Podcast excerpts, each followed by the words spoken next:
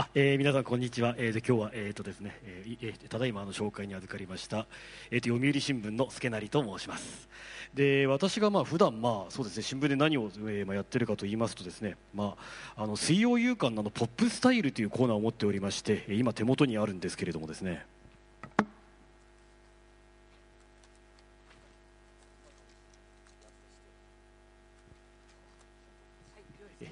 ちゃんと用意してありましたね。まあこんな感じでございましてですね、まあそうですね、まあファンキーモンキーベイビーズであるとかですね、まあ今のまあエドマンさんというのは H&M ジャパンの社長であでましてアリシアキーズもいてですね、まあこう時の人ですね、えー、まあこう見開き紙面で、えー、まあ新聞のワイドなサイズを使ってですね、まあ紹介しているコーナーでして、まあこれも本当になんかですね、まあ新聞なのか雑誌なのか、まあほとんど若若い人向けにまあ新聞らしからぬものをまあ、えー、まあ作ってですね、まあこれも悪戦苦としてもう4年ぐらいになりますけけれども。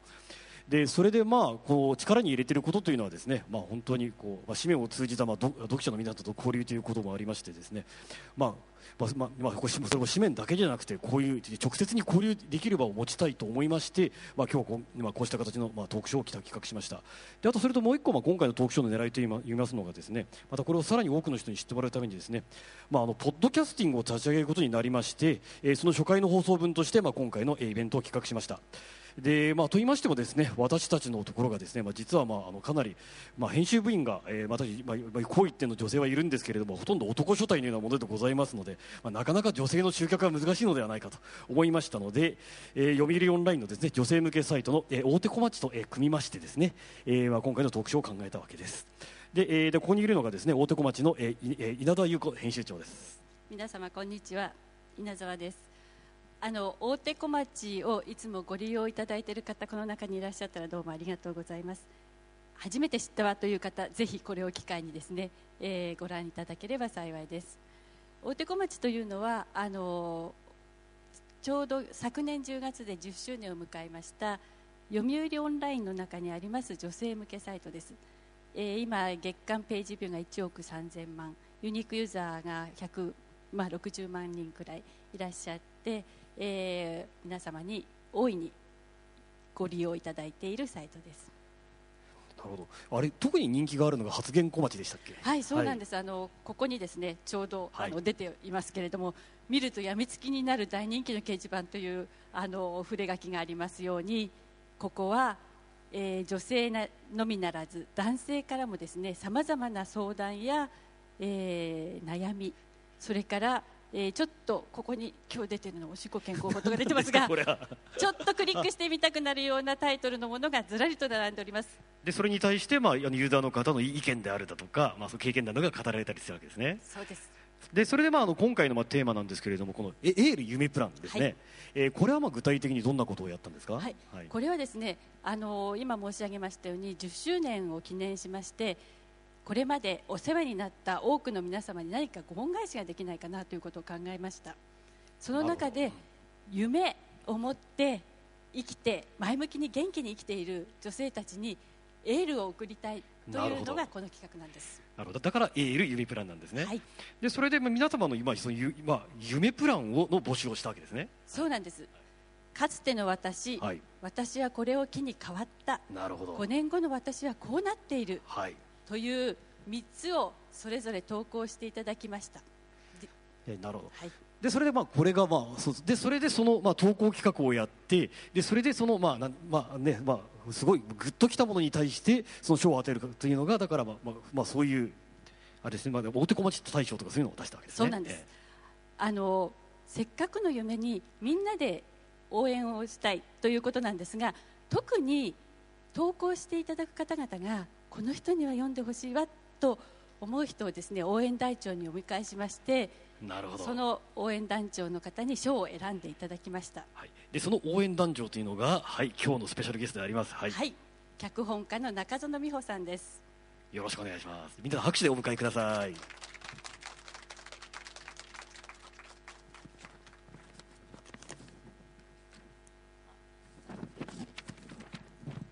あのすえまあこれからの座ったままであの進行できるとどうぞどうぞ。えー、中園です。今日はありがとうございます。よろしくお願いします。え本当に今ね中園さんと言いましたらですねそうですねもう派遣の品格姉子大和なでしこと本当にもヒットドラマをねすごい出されてる方でしてですねまずじゃあそうですねまず最初にですけれどもまあこの大体あれですねまあ夢プランのこのねねあのまあ投稿をほとんど、えー、まあこれね読まれましてまあ全体のそのあの感想ですか伺えればと思うんですけれども。えーとあの私この企画を伺った時にあのこういうちょっといろいろ暗いニュースのある時代に夢とかあの本当に皆さん送ってくれるかしらと思ってとても不安でした。あの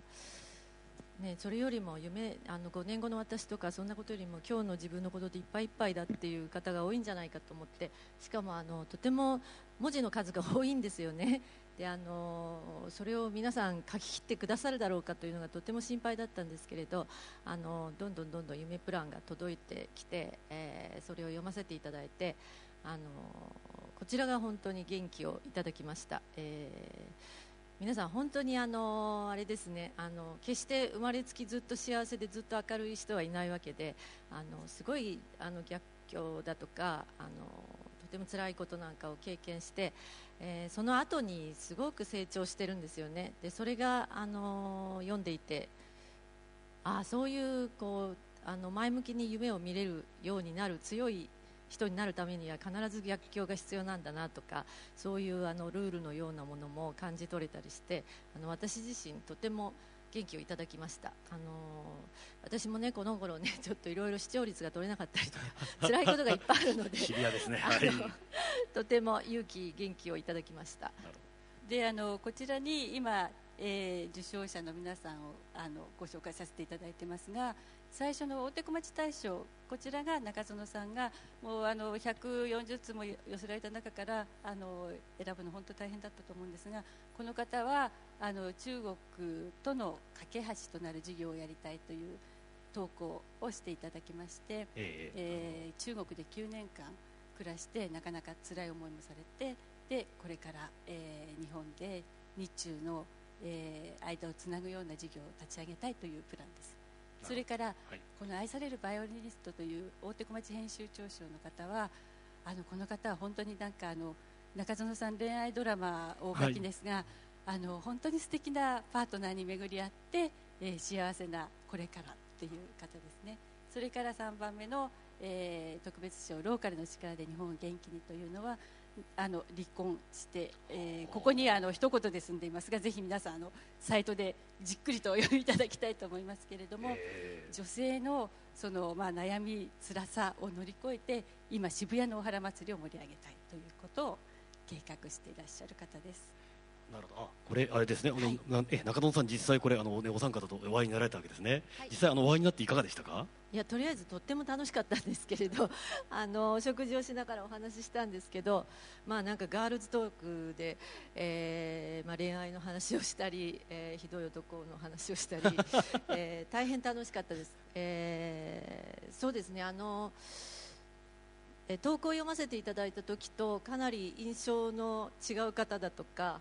えー、それはあの離婚なさった、えー、篤姫さんなんですけど、えー、なんかこの方私一番会いたいなとあの読ませていただいて思ったのはすごくなんか明るいパワーにあふれていてでもきっと離婚なさって契約社員で苦労なさってるからあの、まあ、ちょっと初対じみた方かななんて思った。とんでもないこういうお美しい方が来てくださってあのびっくりしたんですけど、まああの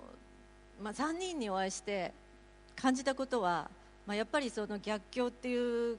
キーワードですね。あのみんなあのそこを乗り越えてその後に何かあの自分だけのものを掴んでいるということとあともう一つはやっぱり恋愛っていうものが女の人にとってどれだけ大事かどれだけあのパワーの源になるかということをあの感じました。あのえっとあの方はペペンネーム。あ あの、えっと結婚なさった一番羨ましい方ですね。あ、のバイオリニストの。はい。あ、あ、そうですか。はい、はい、いいんですね。本名でね、あ、ごめんなさい。えっ、ー、と、その高子さんという方はもう本当に羨ましくて。えー、国際結婚らしいんですけれど。この日もあのオーストリアから駆けつけてくださった。はい。えー、まあ、あのーまあ、ひたすら羨ましい方だったんだけどやっぱりそれでもあの若い頃は、えー、私「大和なでしこ」っていうドラマを書いたんですけどそれに出てくる桜子のように合コンを繰り返して いろいろ傷ついたみたいなそういうお話も伺えて、えー、それからあの真ん中の幸さんですね。幸さんは、はい、えー、窯元のお嬢さんとして生まれたんですけれど、えー、芸大を受けて失敗してるんですよね受験にね。でその後にまあ、芸大ってねもう宝くじみたいなものだからすごくあの挫折感あの、まあ、本当にそこに向かって予備校行って努力しても入れるだろうか狭きもんですからねね、きっとそういう葛藤があったと思うんですけどその最中にあのパン工場でアルバイトをしていて中国人の、えー、留学生の、はい、留学生に出会って、はい、私あの大賞に選ばせていただいたのはとてもあのもうドラマのシーンでパクりたいようなとてもいいシーンが書いてあって、それはその工場であのアルバイトした帰りに公園であの言葉を教え合ったっていうそこのエピソードがとても素敵だなと思ってあのきっと彼女が今あの目的を見失ってどうしたらいいか分からなかったから、えー、誰かがスイッチを入れなきゃいけなかったんだけどそれはそういう身内だとか親しい友人だとかあのすぐ近くにいる人じゃなくてそのもう言葉も違う遠い国から来た人だったというところが私はすごくドラマチックだなと思ってあの、まあ、いつかパクらせてもらおうと思って大賞に選ばせていただきました。で結局、彼女はその彼と一緒に中国へ行ってで恋は破れてまた今新たな恋が実ってえー、間もなくお母さんになるという本当になんだかあのそれこそいつの日か中園さんのドラマがあの登場するんじゃないかと今から期待して待っています。やっぱりそれあるんですね、そういうもうね人生そのものがね、まあね、まあドラマっていうかねありますよね。やっぱりそういったあのね中野さんはドラマを書かれる時にはそういういろいろなまああれですよね。まあその人にまああるまつわるドラマをすごい綿密に取材されるというのが。ええ、あの私あんまりこう自分から物語をどんどん浮かんでくるような、えー、そういう才能はないのでとにかくあの自分の周りから聞こえてくるあの、まあ、私は働く女性たちの話が多いですけれどそういう人たちの本音だとかつぶやきだとか、えー、そういうものをあのそのままドラマにさせていただいているところがあるのであの大体取材の場所は居酒屋、えー、あのアフターファイブにあのそういう、まあ、男性とも飲みますけど女性とあの飲むととても楽しくて。えー、最近はちょっとお酒が弱くなって忘れてしまうのであの困ってるんですけど、あの前は本当に朝まで飲んでも、あのそこで本当にあのみんなに伝えたいなと思うようなセリフというのは消えなくって、え、どんなに泥酔していてもあの 次の日もちゃんと覚えていてああこのセリフをあのドラマに使いたいなというようなそういう思いでずっとドラマを書いてきたんですね。じゃかなりじゃ本当にまあ、まあ、そんな確かにそうですね。ねまさか居酒屋で飲んでるとメモ取るわけにいかないかないでしょうからね。そうですね。あとやっぱり取材で今で確かに、まあね、中園さんの場合取材力の中園ということはよくありまして、まあ、具体的にあとどんな取材をこれまでしたことがあるんですか？え本当に取材ってあの飲んでるお酒飲んでるだけなんですけどプロデューサーも取材いいですから早く書いてくださいってもうしょっちゅう言われるんですけれど、あのまあ、具体的に言うと例えば大和なでしこの時は、はい、えー今ちょっとやばいことになってますけど JAL のそうですよね。あの JAL のあの、えー、CA の方のお話でしたよね、はい、CA の方たちと、えー、実際に合コンして、えー、私はなぜか男性チームの方に座らされたんですけれど それでそのあの女性たち6人だったかな。その女性たちをこっちからこう見学させていただいてで、まあ、私の隣に並んだのはみんなフジテレビの社員だったんですけどもう仕事そっちのけで合コンに夢中になっていてでそれも観察しながら、えーまあ、その時に、えー、一人のスッチーさんがごめんなさい昔当時はスッチーって呼んでたんですけどスッチーさんが。えー、合コンした時に男の人の何を見ますかって私が質問したら、えー、いえいえもうお金なんて関係ないですって何も私はその金目なものを見ますかとかこちらから質問したわけじゃないんだけど何を見ますかって言った瞬間に向こうがお金なんてってちょっとそのリアクションは強すぎる気がしてこの人やっぱりお金のことを考えてるんじゃないのかなと 思ってそしたら一斉にその周り、まあ、リーダー格の方がそういうふうにおっしゃったら周りのスッチーさんが全員本当にお金なんてねって言ってみんなでこうニコニコニコニコしてうなずいてるところがなんだかこれはおかしいぞと思って。みんな示し合わせたみたいにねで、まあ、その後ええ。合コン後も私はその彼女たちと飲むわけですよね、ええ。あの何回か飲んでいくうちに、えー本音をやっぱり聞けて、はあ。まあ、やっぱり車のキーとかですかっていう あーっともうだからそのまんま使ってますね大和なでしこ確かありましたよ僕も記憶に残っててたあの、ね ね、私の仲間内でもん妙にその合コンの場面が生々しくてですね その合コンを初めてエンターテインメントとして捉えたドラマだみたいなそんなことを言い合った記憶がありまして確かに車のキーの場面ありましたよね、そうですね。あああいうのはやっぱりあの本当に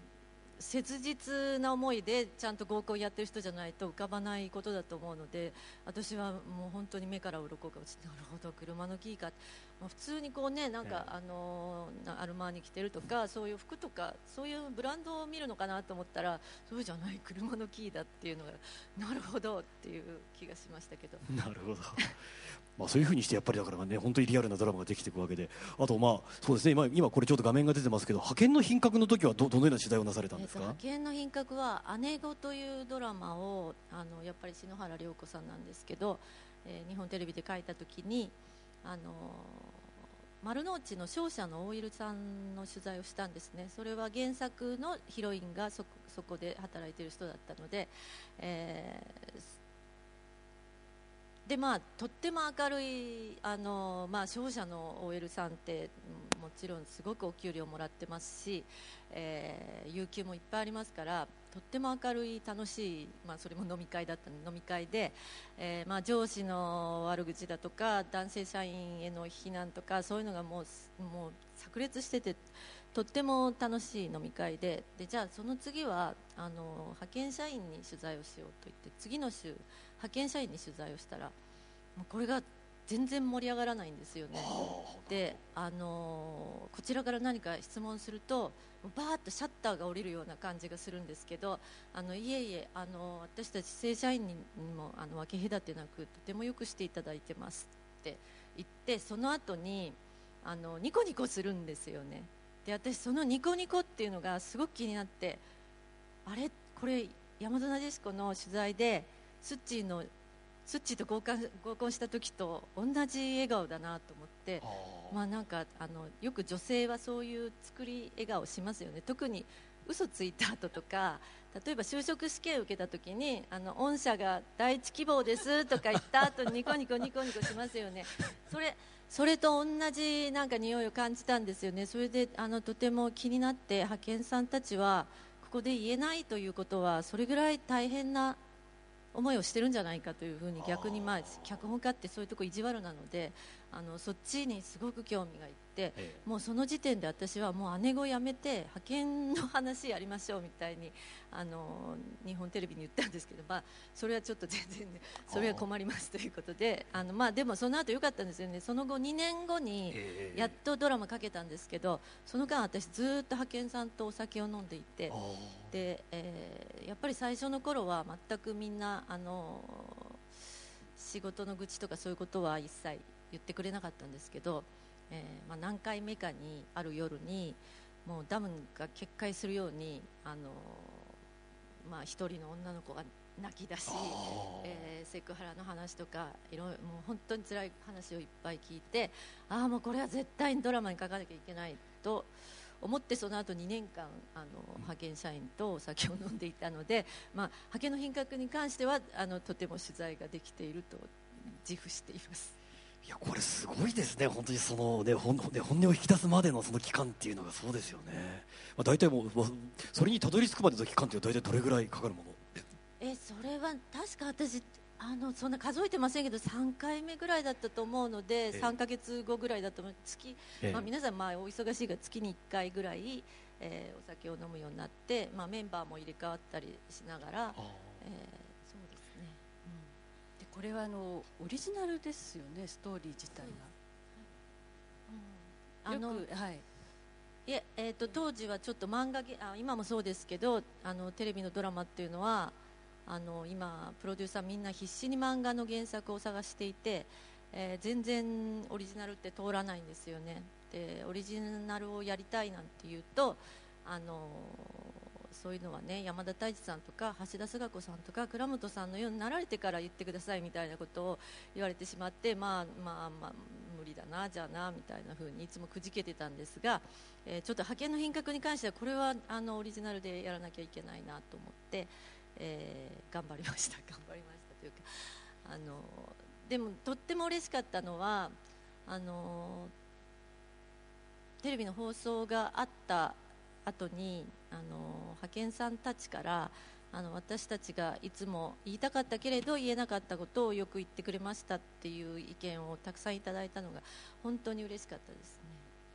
やっぱりね確かにそうで、まあ、最近のドラマ見てますと本当にね漫画原作っていうのがすごい多くなっちゃってましてそれやっぱり、まあまあ、そういう状況の中でやっぱりこう、ねおね、オリジナルを作ろうというのがやっぱりこれは本当に非常に、まあ、心強いことでもありますし、まあ、そこでやっぱやっぱりオリジナルできたやっぱこだわりがかなり強く持たれたきっかけというのはやっぱなんかあるんでしょうかね。いえあのいや私こういうこと言ってたら仕事が来なくなっちゃってあの、ま そうですか。もう漫画原作でも何でもやりますがまた生活のためにそういうあの軟弱なこと言ってるんですけどなんで漫画原作があのみんなよ喜ばれるかというとあのやっぱりね漫画ってものすごい取材してるんですよあれ。で編集者と漫画家があのそれこそあの2年とか 3年とかそれぐらいの期間をかけて例えばドクターココトーだとか、えー私が聞いた話だったあと何かな、えーまあもうびっくりします、うんうん。あのそれに比べてテレビの連続ドラマのあの作り方って本当に即席でインスタントにパッパッパッと作ってしまうのであのまあ、やっぱりそこは足腰が弱いですよね。たそそそういう弱い地盤の上にいくら物語作ってもやっぱり受けないのでえーだと私はあの今オリジナルが負けてしまうのはそういう理由だと私は思っています。個人的には思っています。本当は理想的にはだからそういうふうに、まあ、あのまあテレビの現場としても、まあ、それだけのまあ準備期間とし、まあ、取材データの蓄積もあってそれができるようになれば確かによりオリジナルの力を用いるということはやっぱりあるでしょうね多分ね。そうですね。であのまあ人気のある漫画の原作だったらそれだけ、えーまず見てみようというふうに視聴者が飛びついてくれるのでそこの分の保険がかけられるんですよね。でもオリジナルだとなんだかわかんないっていうものはみんなあの来てくれないので、まあ、木村拓哉さんとかそういうあの視聴率を確実に取れる人でないとあのお客さんがついてこないので、えーいや本当に、大変今あの特にいよいよテレビ界も今不況が来ていて、えーまあ、スポンサーがお金を出してくれないので制作費は削られ、えーますます保険をかけなきゃいけないような状況に今なっています。そうでそうですね。確かにそ,、の傾向ありますね。特に地上波はね。あの、えー話がもうドラマの方でも中園さんに伺いたいことは山ほどあるんですがそういえばと言って中園さんの夢ってあ。今の夢？あの私、えー、とちょっと話それますけど大和なでしこっていうのを書いた時に、あのーすごく素敵なヒロインが書けたなと私思ってたんですけど、えー小学校の同級生たちが一斉に「いやあれ陣の桜子って中園だよね」って言われてあの ええ私あんなひどい女じゃないってあのーまあ、見てない方に説明すると、えーまあ、愛は年収とかねそういうことを、あの本音をズバズバ言っている人で、あれ小学校の時にうん。夢が玉残しでしたっそうです。あの寄せ書きで中園は玉残しって一言あのみんな宇宙飛行士になりたいとか優しいお母さんになりたいとか書いてる中で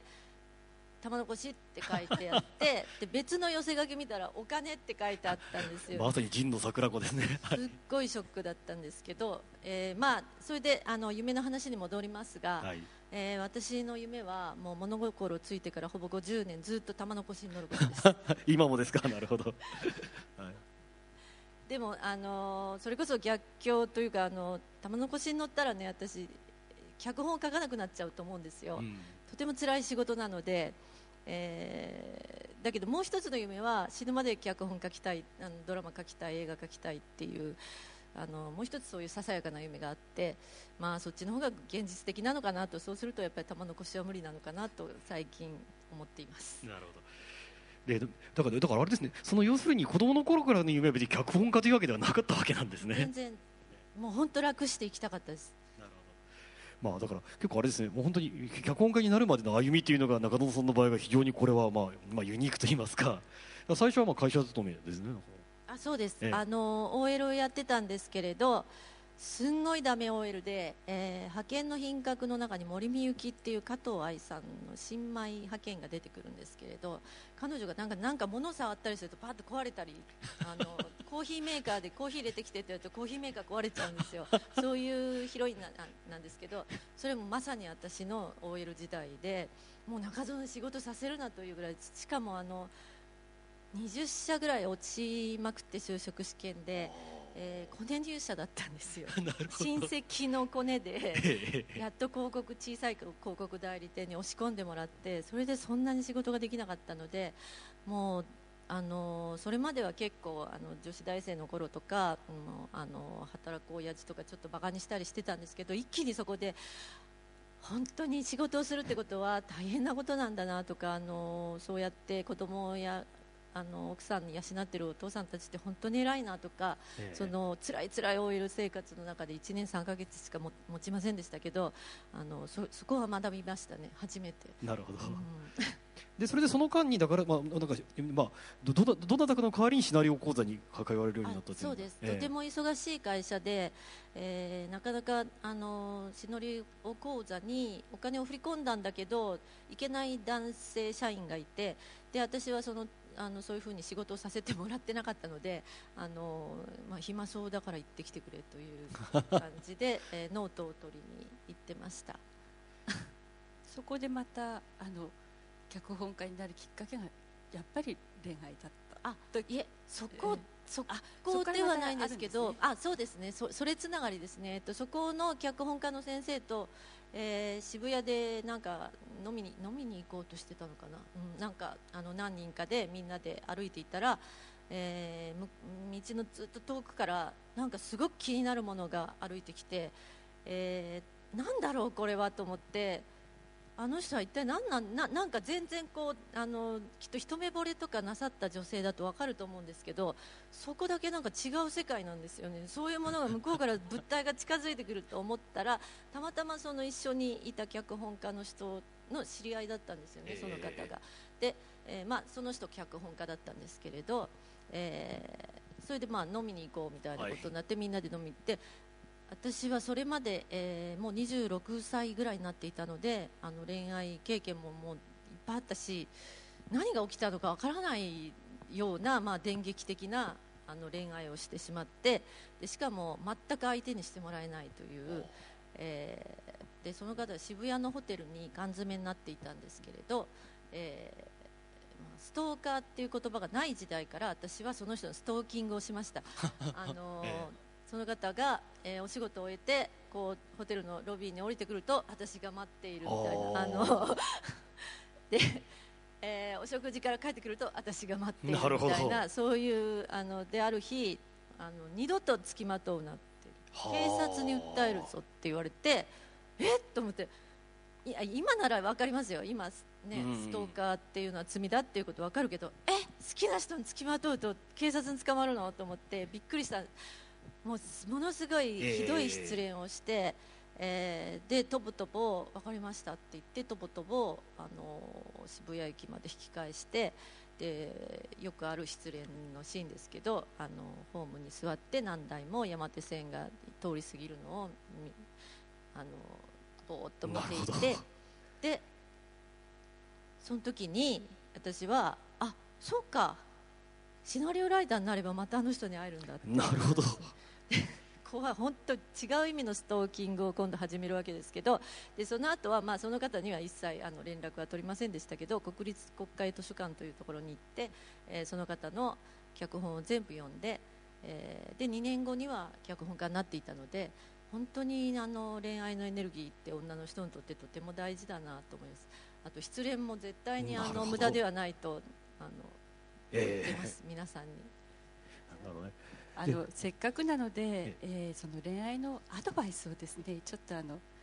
こちらの、えーと、編集長あの実はここに読め、読めますかね皆さん、えー、これ。編集長、えー、これ何かと言いますとですねこれ私のあの紙面をですねあの私たちもポップスタイルをその宣伝するために一応ブログを持ってまして、まあ、これはたまたまちょっと私が司会している、まあ、CS 番組もあるんですけど、まあ、それの時の一応なんか私のキャラクターがひもて編集長などというですねなんか、まあ、あの私まだ、まあ、この年でまだあの、ね、あれですねあのまだ一人者であるということがみんな後輩たちが楽しんで面白がってやってくれてるんですけれどもね。紐って、うん、そうです。ね中園さんからあのこういう、えー、男性または、まあ、あの女性でも最近あの、えーまあ、も干物とかね、はいはい、ひも手とか、まあ、恋愛に積極的じゃないということなんでしょうけどね、はい、えっと私ね、あのー、自分を好きになることだと思います。まずあのモテるようになりたかったら。というのは私すごいモテなかったんですよあのでモテるようになったのは実は未婚で子供を産んでるんですけど子供を産んだ後ぐらいからなんだか分かんないけどモテるようになってきて、えー、でそれはあの自分で分析してみると子供を産む前は本当に自分に自信なかったんですよね。で自分のことが大嫌いだったの。えー、でもあのこの子を餓死させるわけいかないと思って、まあ、仕事も一生懸命やって今それまでは連続ドラマとか嫌だから受けなかったんですけどそういうものも受けるようになってなんかこう自分に自信がついてきて、えー、でちゃんと私やれてるじゃないこあの子供育ててるじゃないみたいななんかその辺からちょっと自分のことが好きになってきてその頃からあの思い起こすとモテるようになったなって自分で言っちゃいますけどあのそう思うのであのぜひまず自分を好きになっていただきたい そうですね。ありがちだとかそうで自分が好きでもね,、まあねどどうせ俺なんかみたいに思っちゃうこと結構ありますからね、まあ、そのあたりがポイントなのかもしれませんね。なんか本当に、ね、皆さんの目にもあれですけれどもね。あとやっぱり傷つくことを恐れないでほしいです。あの。そうですね まあよく最近そうですね。よくまあそういうので自分のことに傷つくのはこれ装飾系男子なんて言葉があったりしますけどまあまあこれは男子でしょうけどまあね私みたいなおっさんが傷つくまあ傷つくのは別に怖くないと思ってますけれどもね。もう失うもんないじゃない と思いますけれどもまあ、まあそうですね、まあ、だからまあ自分を好きになってそう果敢にまあ行くということでしょうかね。そうなでしょう。いやなんかね拝見したところそんなビジュアル的にも悪くないし一流企業の社員正社員だし食いっぱぐれはないしなってなかなかいけると思うんですけどそれでもそういうチャンスがないということは、えー、うん。そうです車のキーはねあれですけどね。ご自分ご自分の問題だと思います。周りの問題じゃないと思います。わ、え。ー、かりました。うちのうちの編集部の後輩たちがなんかゲラゲラ笑ってるんであれなんですけれどもねあの編集部にも独身男性が他にもいらっしゃるそうなのでよく今のアドバイスはあの心に留めていただくといいかもしれませんね、えー、まあ、そのあたりが、まあまあ、最近、まあ、うちの編集部でオリジナルのあの、ね、動画コーナーなんかも作っててどんなやつがいるかというのをあの暇でしたらまあ見てやってください、まあ、ちょっとテーマ離れちゃいましたけどね。で、まあ、確かにそうねねやっぱり中野さんも聞いててもすごい聞き上手な感じがあね、すごいあ聞,、ね、あの聞かれるのうまいなと思いましてあのう占い師だった時期もあるんですよね。あのそれだけはほとんどシナリオの勉強よりもちゃんとしていて、えー、14歳ぐらいから実はうちに占い師の先生があのあの母の友達でよく遊びに来てたんですよね。でその方がもうあまりにもこうズバズバとあの明日の試験はできないよとかなんかそういうちっちゃいことからあとまあ私あの幼い時に父親亡くしてるんですけどその時の状況とか誰も知らないことまであのなんか言ってくださったりしてとてもびっくりしてでそれを教えてくださいとお願いしたらいやあんまり若い人がそういうことを勉強するもんじゃないと言って教えてくれないんですよね。でその時私は何をしたかというとあのその人が、えー、母や何かと喋ってる時にいつもその人こう手帳を見て何か言うんですけどその手帳を 自分の勉強部屋に持って行ってでこう写したんですよ。でもあの何が書いてあるか分かんない。あの難しい漢字や数字がいっぱい書いてありましたけど。とりあえずそれを写していたらやっぱり何度 かそんなことをしていたらバレて あのそんなこっそり写すぐらいだったら教えてあげると言って、まあ、市中水明だったんですけど市中水明の中でもちょっと三名学に近いようななんか、えー、それに関しては本当に勉強しました。なるほど。であななんだっけ質問は、えーでそれでまあまたそのねやっぱりそういうまたね占いをやられてる時のまたそういうまあ経験っていうのがまたねいろいろな、まあ、そうですね、え占いのとてもいいところはそうそう。あの OL でを自分で自主退職してその後手に職がなかったので占い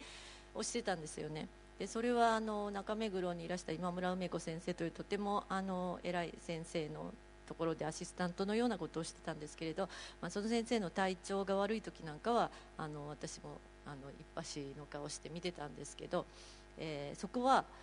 なんか企業のトップの方とか政治家の方とかが普通にいらっしゃるところだったんですよね。であれこの人このおじさん見たことあるみたいな人があの何かお悩みを相談にいらっしゃるんですけれど、えーすごく面白かったのはそういう外面はとても立派な方たちですけどあの家庭内の悩みとかねそういうのがものすごいくだらないんですよ。あの奥さんがお金遣いが荒くて困るとかあとあの娘がなかなか嫁に行かなくて困るだとかもう普通のお父さんと同じことを、えー彼はあの会社とか国とか動かさなきゃいけないのにそっちのことの方が今あの彼にとってはとても重たいんだということを知ったりするとあの人間って面白いなと思ってああこんな立派に見える人でも弱みとかほころびとか必ずあるんだなと思って私はそっち側のあのちょっと今名前言いそうになっちゃうそうあの代議士さんとかね、えーまあ、首相までなった方もいらっしゃいますけどあのとてもチャーミングだと思いました。あのうん、ニュあの演説なんかを聞いているよりはそういうところで悩みを打ち明けている、えーそういう男性を見たりするのがとてもチャーミングであ人間って面白いなと思って多分あの今私の書いてるドラマに、えーみんなそういうちょっと欠陥みたいな人間がたくさん出てくるんですけどそれはその占い師時代の取材が役に立っていると思います、まあ、人間ウォッチングです。ねでそれで、まあね、今書いてる話が出ましたけれども、まあ今まあまあ、次回作、まあ、これからまあ書いてみたいあの作品、まあ、テーマとかはどのようなものがあるんですか？えっとね、やっぱり働く女の人の話はあの書いていかなきゃいけないとまだまだだって派遣の品格は、まあ、おかげさまで大ヒットしたんですけど、えーそそれでも何も状況は変わっていなくてむしろ悪くなっているので、えーまあ、ちょっと企画が今あの通りづらいようなますますこう派遣切りとかねそういうことがあってなかなか通りませんけれど あのそういうはあ派遣社員だとか非正規雇用の人たちの話、まあ、正社員だっていつ切られるか分かんない時代だからもうその話はずっと書いていきたいと思ってますね。あとはね今とても興味があるのは、まあ、子供の頃に戻ったのかもしれないけどお金にすごい興味があって、えーお金ってなんだろうっていう、うんあのこういう世の中なのででちょっと、えーそれをまあ私はあんまりあの直球の社会派ドラマとかにはできないので、えー多分エンターテインメントでまたバカドラマになると思うんですけれど今本当にお金のことを考えてますね毎日。であとまあそういった場合とかも、まあ、あれですか、もうね、ドラマの場合ですと例えばキャスティングが決まってるとかあったり、まあまあ、そういう場合だとすると、まあ、やっぱりかなりその、ねね、例えば、ね、これまで、ね、篠原さんとか、ね、松島なんとかすごい、まあ、あのやっぱりまあ素晴らしいドラマが書かれたんです。けどやっぱりかなりキャスティングによってかなりこうなんていうんですかあの、ね、筆の進み方がかかってくるってやっぱりあるんですか？キャスティングによって？え例えばあこのこのこのこのキャスティングだからここれでバーンとこういうこういうテーマでいけるみたいなという。あそれはありますね。えっ、と。い大和なでしこなんかは本当に松島さんが、あのーあれをやると言ってくださったからあんな変なヒロインをやってく やってくれるかなというのがまず心配だったんですけど、まあ、女優さんって実はあのすごく力があってですね今のテレビ界では、えー女優さんがこんな役嫌だって言ったらもうそこでなしなんですよ。で私月9なんていうトレンディードラマみたいなのを書いてる時はあの人とはくっつきたくないとか女優さんに言われると分かりましたって言ってそこから筋書き換えたりとかはあ。昔はそんなことしょっちゅうしてましたから、まあ、女優さんっていうか俳優さんもそうですね、うん。皆さん今すごくキャ,、まあ、キャスティング優先のテレビ界なのでとても力があってあのだからそういう私の書くちょっとエッジの立ったあの変なヒロイン派遣の品格のヒロインだとかそういう松島さんがやってくださった大和なでしこのヒロインなんかは本当に本人がやるって言ってくださったらもうもう通っちゃうんですけど。電通も何もかもさパーッと言うこと聞いてくれるんだけど、ええもうそこは大変ですよね。えー。今と、まあ、もしだから自分がキャスティングして当て書きできるとすればだ誰をヒロインなりあの主役に据えたいとかそういうそういうのはありありますか？なんか注目してる役者さんみたいな、えー、いやそれも個人的に好きな女優さんはたくさんいて、えーまあ、やっぱり篠原さん、松島さんは大好きで、えー、篠原涼子さんがね、はい、これだけ女性たちの支持を受けるのはねあのあの方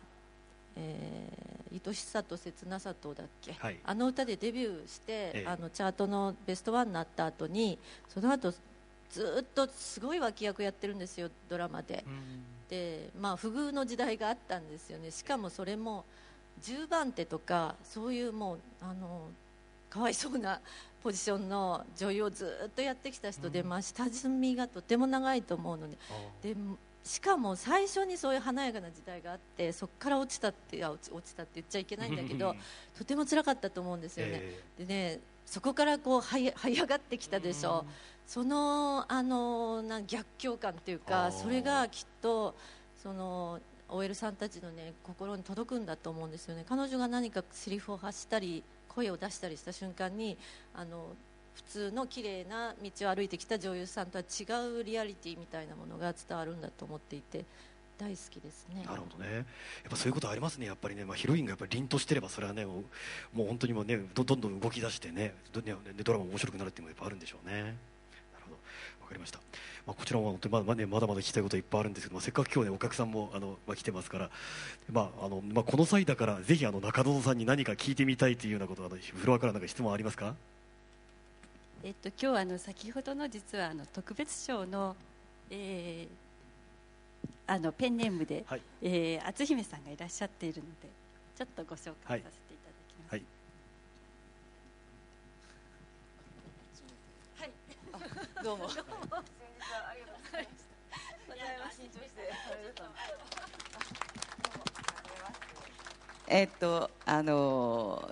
大手小町の方では清水英子であの載せさせていただいています。あの清水と申します。よろしくお願いします、えー、何を言えばいいでしょうか？えっとあの今派遣の品格のその篠原涼子さんの話をされましたけど私もあの読売新聞のあのサイトに載せていただいたおかげであのこう結構人に紹介することができまして、えー、大会社の社長さんにちょっとあの恥ずかしかったんですけど URL をお送りしたところあのいつもそういうことを話される方じゃなかったんですけどご自分も不遇の時期があってあのカナダに飛ばされてでもその時期に腐らずにずっとあのがやってたらある時なんかいろんな人事のものがあってたまたま空いた時にそこに来ないかって社長でってことでなったらしいんですよね。でどうも腐らずに頑張ってるじゃないかと いうことを言われてそれで戻れたって話を聞いてあなんかやっぱり私自分の弱みっていうものを人に伝えるっていうのは嫌だったんですけどああいうことをはっきり書くとそういうふうに自分のつらかったこととかいろいろ共感してくれることとか話してくれるんだなと思っていい機会を与えていただいたこと本当に感謝しています。ありがとうございます。で中園さんにも 派遣の品格の DVD を。私あのうちテレビが、えーと、大和なでしこまでは 拝見したんですけど9.11からテレビは見てませんのでテレビがなくってでそんなことをお伝えしたところ派遣の品格をあのいただいてしまいましてどうもこれからあの読ませていただいて感想を書かせていただきます。ありがとうございます。でもこれであのいいご縁で本当にあのこんな普通だったら出会えないような方に会えて本当に嬉しかったです。どうもありがとうございます、はい、どうもありがとうございました。じゃあせっかくですから清水さんから何か中園さんに聞いてみたいことが何かありましたら。具体的にどんな絵あ一応あのこの間いただいたあの恋愛ですか？何かあのサインまでいただいて 全部 熟読させていただいたんですけれどもやはり今も恋愛をされているっていうのを聞いたらまずいでしょうか？いえ全然私シングルなのであ子供はいますけれど、えー、してますもちろん。あのしないと書けないですね恋愛ドラマは。すいませんいい年して。あの いや、えー、ドラマ書くために恋愛してるのかって言われるとそうかもしれない、うん、で失恋もしますよ、えー、あのでもそれももう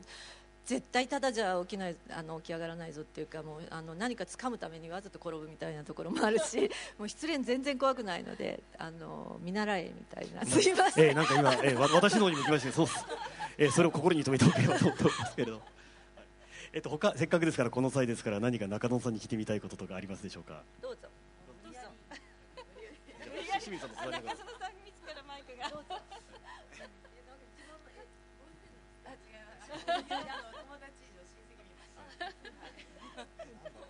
あどうぞ、はい。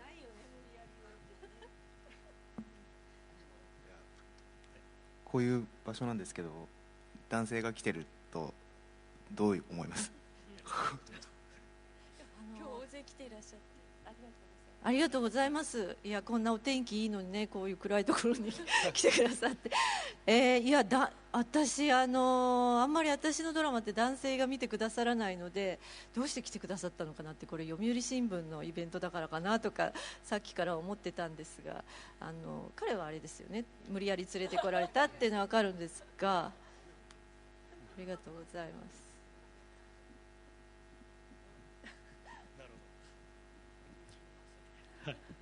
えあとそうですね、えまあ、この際ですか？ら あどうぞどうぞ。はい。あの髪の長い方。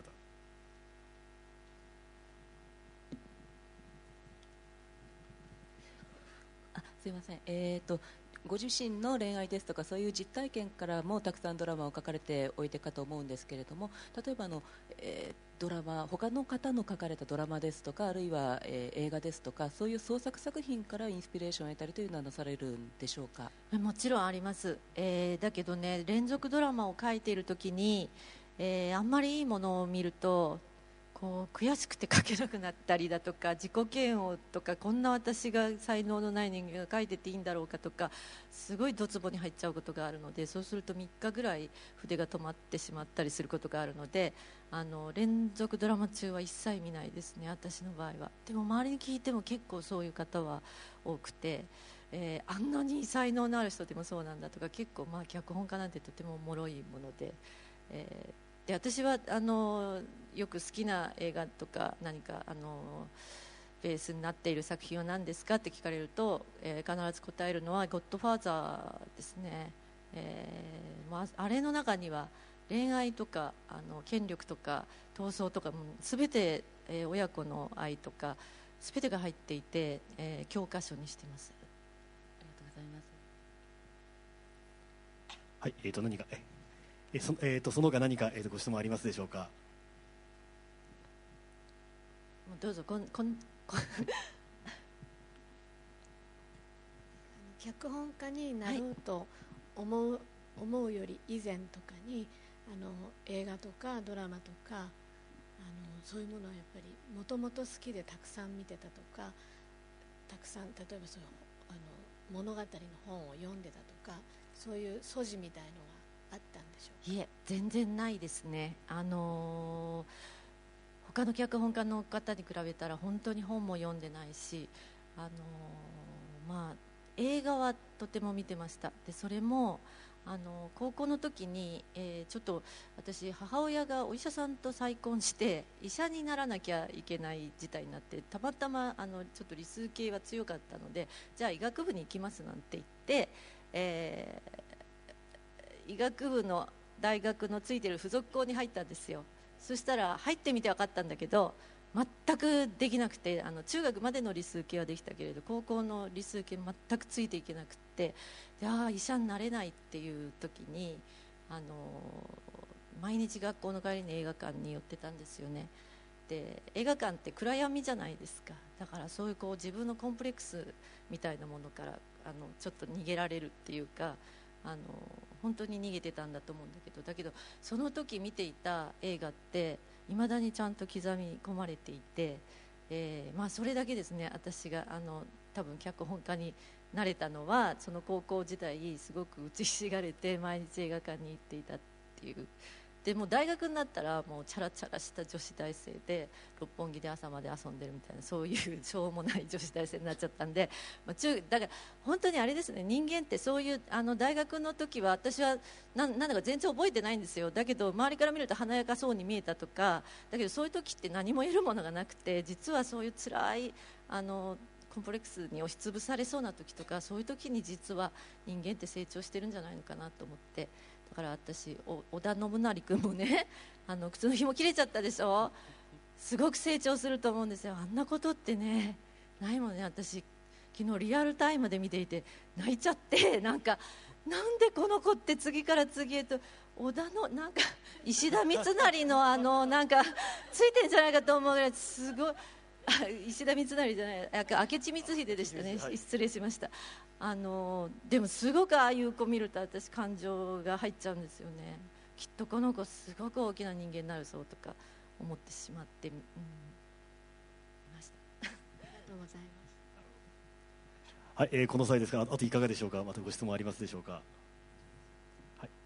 あすいませんリベンジ。いえいえいえ。さっきはちょっと緊張してたんで。えっと長澤さんあのすごく個性の強い女性のキャラクターが主人公のドラマを書かれていると思うんですけれども、えっとこれから先例えば男性が主人公のドラマとかを書く可能性とかは例えばいやさっきならないんじゃないかみたいな話はしてましたけれど僕らみたいなひも手を主人公にしたら。ひも手は違うんじゃないですか。そんなことはないでしょ。ういやああちらさん。わなんてどうですかね？いえあの私はあの皆さんご存知かどうかあのダメな男しか書けないのでもうぴったりなんですよね、まあ、キャスティングが誰になるかっていううん大泉洋さんとかでねああいうじゃあ一番二番ひも手とかいいですね。で私には大泉さんがやってくれるんだ。なんか。やっぱりやっぱり例えばだから、ね、今あの、ねスねスケートの小田君の話が出ましたけどああいうヒーローをバン、ね、男ヒーローをバンとするようなのはあんまり書けない感じでだからその占い師時代にね、ええ。そんな外面良くてもねみんな中身ボロボロなんだみたいなものを見ているのでああいう強い強いかっこいいものを見るとそっちの方が気になっちゃうんです。この人はそうは言っても奥さんとうまくいってないわとか なんかそういう裏を見ちゃうんですよね。でそっちを書くのが多分私のドラマだと思っているので多分ああいうもうすがすがしいこう、うん。ヒーローは書けないと思います。だろうね、まあ、確かにまあ共感そうですね。ええねやっぱり得る場合はね完全無欠よりも何かそう弱いところがあったことあるかもしれませんね。わかりました。あと他どうですか？ままままだもうちょっと時間はありますけれども。はいどうぞ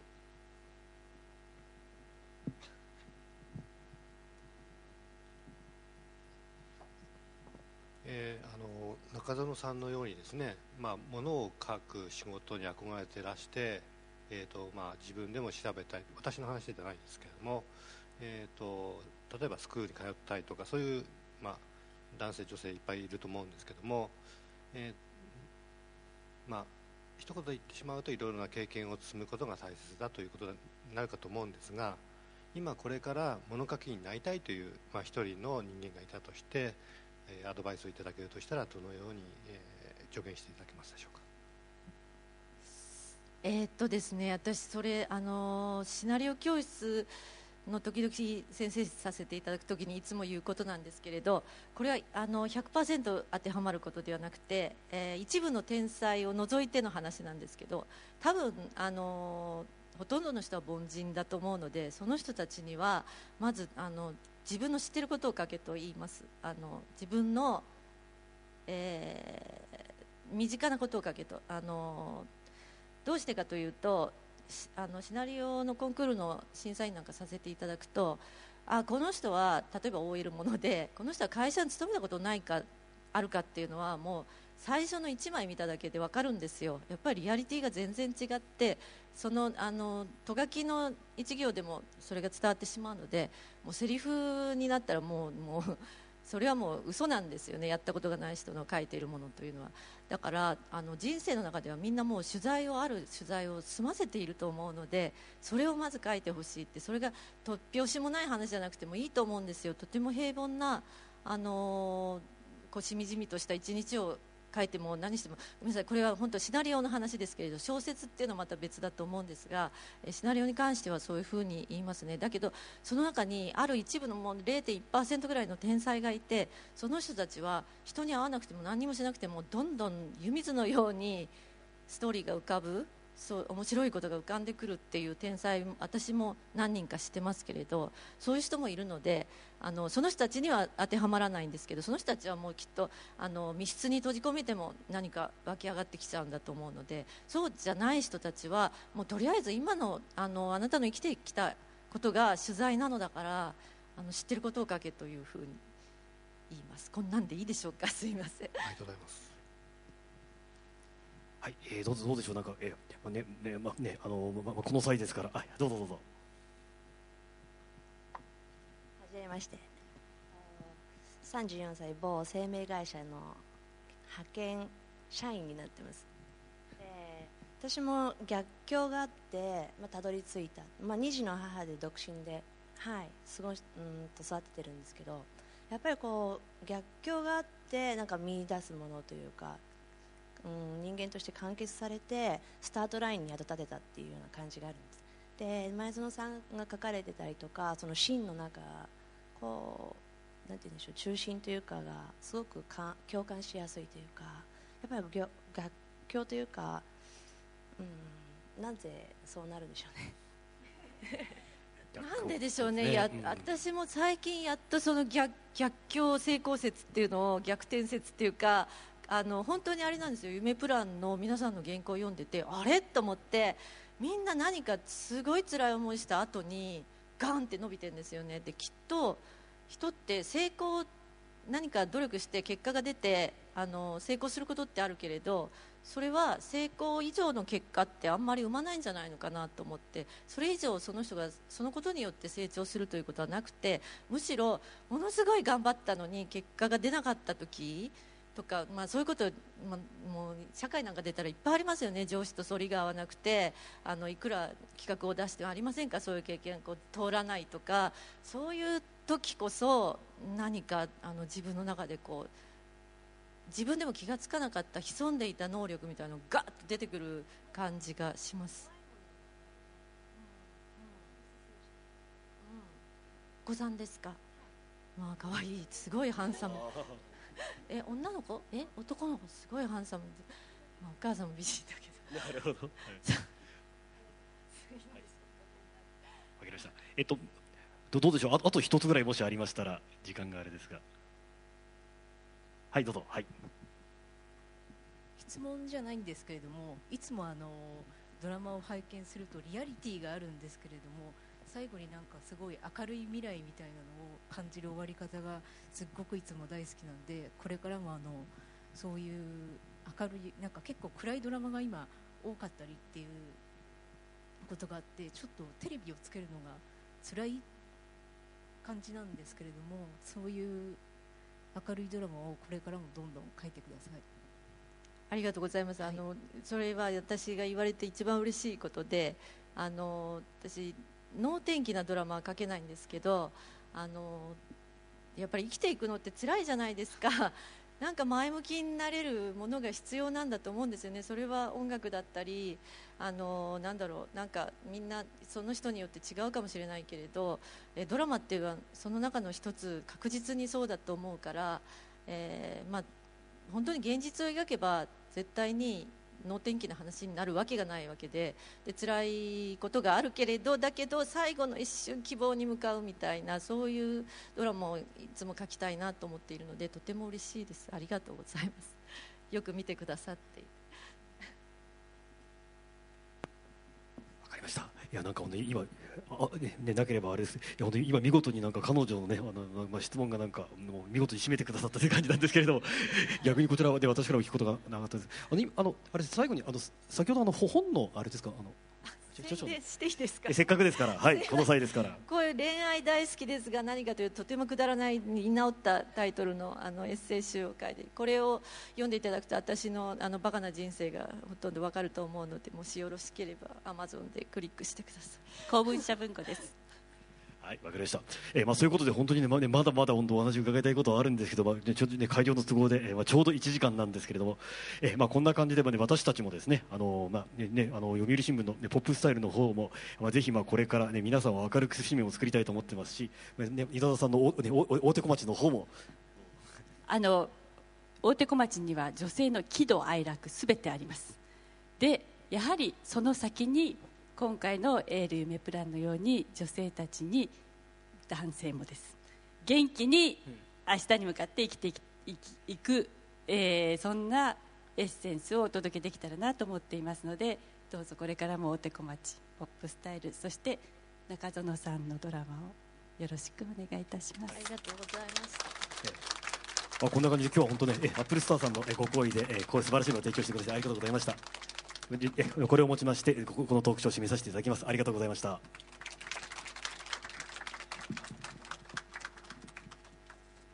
はい、えーありがとうございました。それではですね、今、えーお話になられました、すごい面白いお話でしたよね。えーこの今お話ししました内容というのはですね、後日ポップスタイルポッドキャストという形で iTunes ストアの方で配信される予定になっております。ですので最後にですね、ああの多少編集が入るかと思いますので、はい。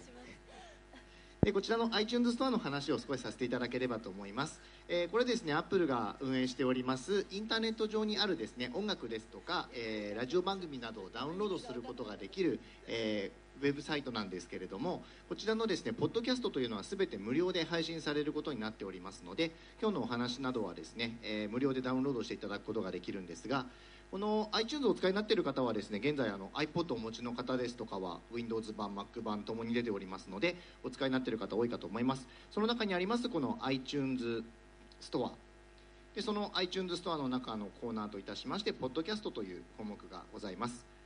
でここからですね、えーあらゆるラジオ番組をダウンロードすることができるんですが本日イベント開催していただきました読売新聞さんはですね結構長くにわたりまして、えー読売新聞ポッドキャストという形でニュース番組の運営をしていたんですけれども、えー本日からそれとは別にポップスタイルポッドキャストというものをですね、えー開設していただけるそうですのでぜひあの iPod をお持ちの方はですね iPod の中に入れて持ち運んでいただければと思います。なおこれあの iPod お持ちでなくてもですね聞いていただくことはできますので、えー Mac お持ちの方はぜひ iTunes で聞いていただければと思います。はい最後にですねえー、アップルストアからもちょっとだけ告知をさせていただければと思います。これあの3日ぐらい前から始まったキャンペーンなんですけれどもその iPod をですね現在お持ちの方いらっしゃるかと思うんですけれどもちなみに iPod をお持ちの方ってどのくらいいらっしゃるんでしょう？iPod、iPhone 何でも結構です、えー iPod 関連のものをお持ちの方お願いいたします。あ半分ぐらいの方たちですね。はいありがとうございます。その iPod がですね最新の方もいらっしゃると思いますしちょっともう何年か使っているという方もいらっしゃると思います。新しい iPod を購入する大きなチャンスです。えーこれですね画面の上ご覧ください。学生の皆さんというふうに書いてありますけれども今年からですねこのキャンペーンは対象者が大学生の方専門学生の方そして予備校生の方もなんと対象の中に入りました、えーこれですねアップルストアでしか行ってないキャンペーンです。ですからまだ日本国民誰も知りません。えー皆さんだけが頼りですのでぜひ皆さんに広めていただきたいと思っております、えーこちらのキャンペーンはですね簡単に言いますと Mac を購入いたしますと iPod をお付けしますよっていうキャンペーンです。えーで学生の方たちはですねそもそも、え1年間通しまして Mac を学生割引という金額で購入できるんですよ。ですから普段の定価よりもうーんとお安い金額で1年間通して購入できるんですね。で3日前から始まりましたこのキャンペーン中に購入していただきますとさらに iPod がついてくるというキャンペーンになっております。ですから皆さん自身は今学生の方は少ないかもしれませんけれども例えば娘さん息子さんいらっしゃる方何しろ予備校生でもいいわけですから、えー身内の方もしくは親戚の方身近な方にですね対象者いらっしゃいましたらぜひアップルストアに来ていただくようにお願いいたします。これあの全国のアップルストアでしかやってないキャンペーンですので、えーまだまだ誰も知らないキャンペーンなんですよ。でこれゴールデンウィークまでやってるキャンペーンですのでぜひぜひ周りにですねあそういえばあの人大学になる大学に入るんだっけとかもしくは大学を今年卒業される方もいらっしゃいますよね。卒業される方はぜひ卒業される前にですねアップルストアに来ていただいて Mac と iPod を手に入れていただければと思います。これ詳しいパンフレットが下の方に置いてありますのでぜひ興味があります方パンフレットだけでもお持ち帰りいただければと思います。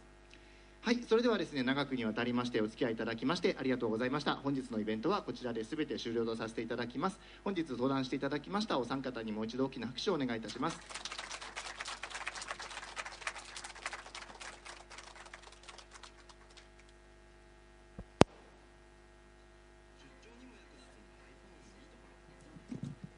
せ皆さんあの出口で、えー大手小町オリジナルエコバッグをお渡しいたしますので